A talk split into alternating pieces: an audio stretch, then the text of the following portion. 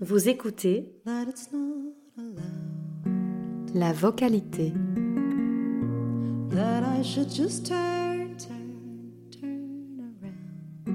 Avec Estelle Mathey.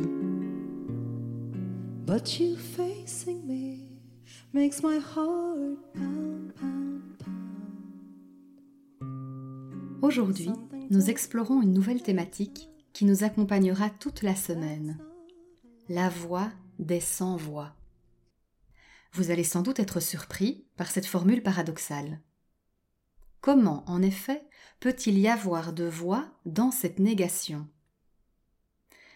C'est pourtant dans cette voix cachée, discrète et oubliée, que j'ai tracé ma voix. Pendant ma première enfance, je me suis épanouie dans le chant. Ma voix projetée, embellie et socialement valorisée, était une évidence. Puis elle a commencé à affirmer son identité, ses accords et ses désaccords, et à sortir du cœur rassurant des voix enfantines.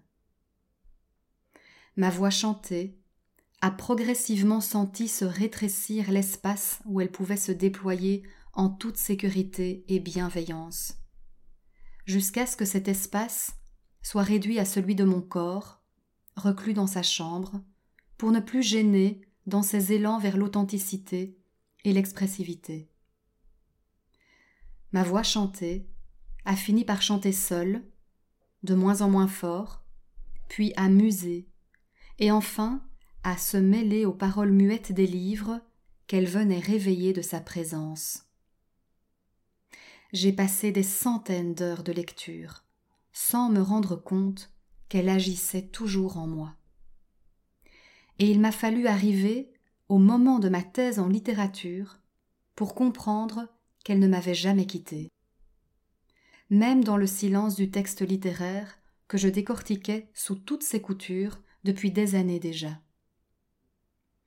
J'ai enfin pu réaliser que prendre la parole et exposer sa voix n'avait rien d'évident.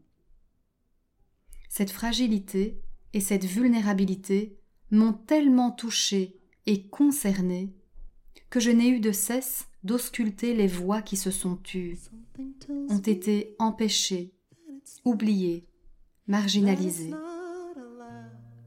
Et vous, quelle part de voix gardez-vous en vous ? Something that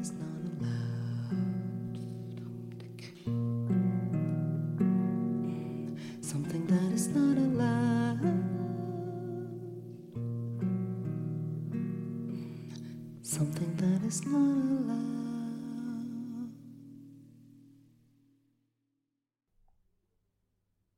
La vocalité est une production de Lettres en voix.